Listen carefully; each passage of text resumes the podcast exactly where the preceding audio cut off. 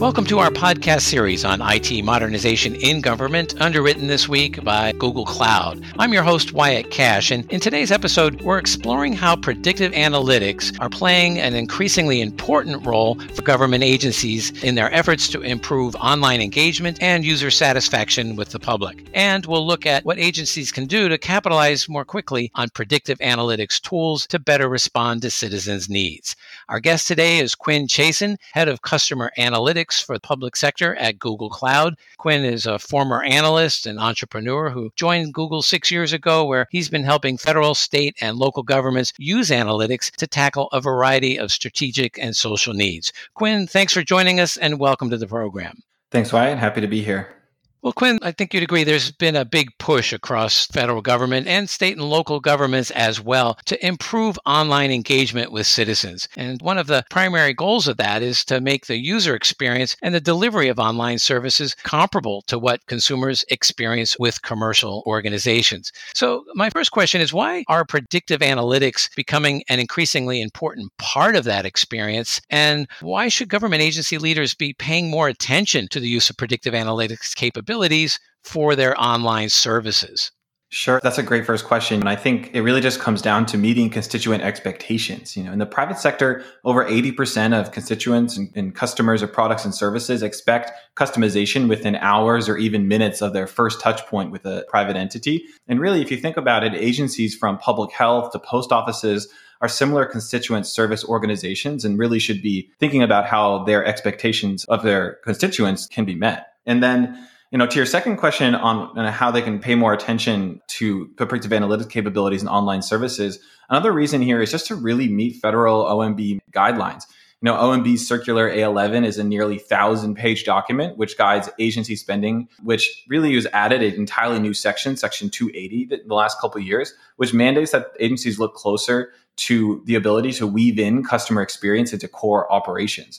And so ultimately, put all these things together, what you get is sort of a game-changing element here, which is a way for federal agencies and state-level organizations, similarly, to be able to better understand and satisfy constituent needs on that individual level rather than cohort or demographic cut, which agencies may be more familiar with. Well, one of the ways I've heard you talk about predictive analytics is in terms of push and pull. What are we really talking about here, and why is that important? Yeah, I use that push and pull metaphor to kind of try and outline how these products can be a little bit different than kind of classic analytics projects around constituent service delivery. In a traditional program, you might have one group doing the data collection and another group doing the analytics and the third group trying to design for policy. But when you're talking about constituent experiences online, that whole ecosystem gets connected because it's connected to the literal consumer checking a website or using their phone. And so the same mechanisms that you use to pull information in, to use for the predictive modeling, to use for recommendations, you can actually use those exact same connections to push the lever in the opposite direction to really say, hey, the insight here actually becomes the action as opposed to kind of being sent over to a different group to then kind of make an action out of. And then I think this is really important because this continuous back and forth, this pushing and pulling, really, when you do it well and you iterate on what you're learning and you're creating better constituent experiences, what you really get to is a place where you're segmenting your audience based on sort of their consumer intents and needs really more than any other way that you've done it. And I think that the more that happens, the more persistently agencies can understand like where they're being successful and where they may need to improve their efforts. That's an interesting concept. Can you give a couple of examples of how government agencies are leveraging predictive analytics more broadly to improve citizen engagement that you're seeing? Yeah, absolutely. It's definitely happening in fits and starts around different organizations. I'm definitely also excited to see the outcome of sort of those Circular A11 Section 280 insights being added. But I would point to something like the United States Postal Service, who uses a lot of these predictive analytics and really analytics more broadly of the constituent experience to try and segment experiences for their kind of government to business customers and how they need to cultivate an ongoing relationships with, say, small business owners that use their services a lot versus their government to constituent experience systems with maybe an automated call center that helps alleviate the workload on the back end and deliver more direct information to constituents, let's say during the holiday season. Another place I would look to might be the Center for Medicare and Medicaid Services, who uses similar predictive analytics and media communications to really deliver the benefits of insurance programs for, let's say, healthcare.gov as an example, to different constituent cohorts who have really discrete needs when they're looking for health insurance. And then down on the state level, we're working with a West Coast state right now during coronavirus to really help them understand and deliver predictive analytics across a slew of services, right? From understanding how social gatherings are happening in the public lands and what they need to do about it, to using that exact same system to turn in a different direction, understand, hey, with all these new services being added to existing ones and new ones popping up for coronavirus, how is that affecting how constituents are moving through our social safety net programs that we've had to give a more persistent view of that citizen engagement? Let's kind of look at the back end for a moment. What do agencies really need to have in place to begin leveraging predictive analytics in their online services platforms? And is this something that they can acquire relatively easily, or is it something that takes a fair amount of development work on the part of their staffs?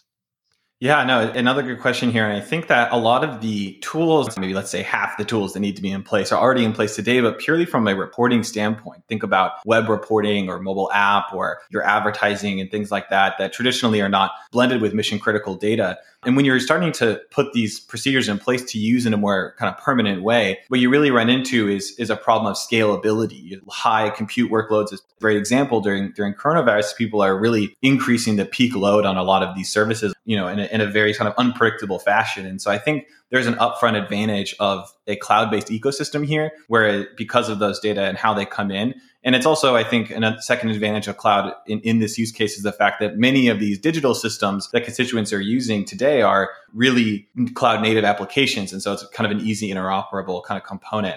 And so, you know, it's something that I think maybe the maintenance and operations can be owned by a central IT or central chief technology officer sort of organization. But it's also, I think, really the customer experience kind of interconnected system that Section 280 makes really clear, you know, that they want to not be in a specific silo and, you know, literally quoting here, establishing a mindful culture across federal government services. I think it's something that maybe a third party can come help kind of create that connective tissue, if you will.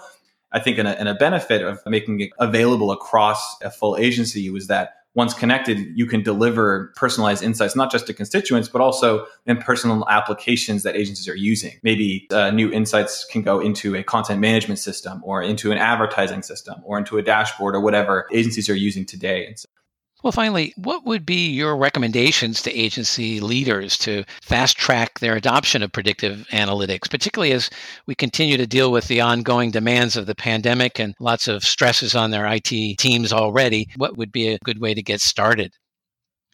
Yeah, I mean, absolutely. I think that the first place that I would look to are those sort of externally constituent-facing digital platforms. And the way I think about it is those systems that you're using to engage their constituent are by far and away the number one most common interaction point that you as an agency will have with your key stakeholders, right? Nowadays, with something like over 80% of adults in the United States having a smartphone and checking it over 150 times a day, right? And so that just creates a lot of data. And by and large, a lot of the, let's say, peaking demand concerns on IT teams really are coming from those points. And so I think getting a handle on that would be the first place I would look.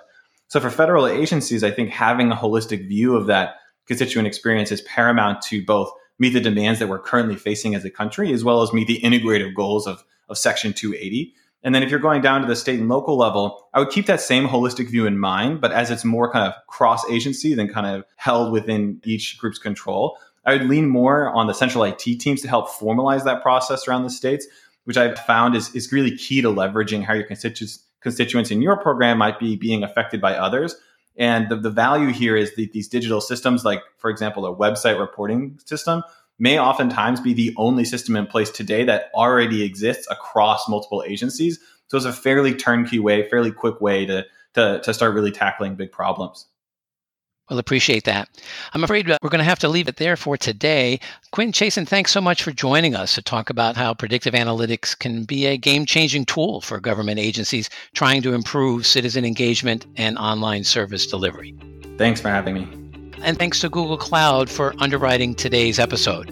Look for more of our coverage on IT modernization in government on fedscoop.com and statescoop.com, and our radio channels on Apple Podcasts, Spotify, Google Play, Stitcher, and TuneIn. This is Wyatt Cash, your host. Thanks for tuning in.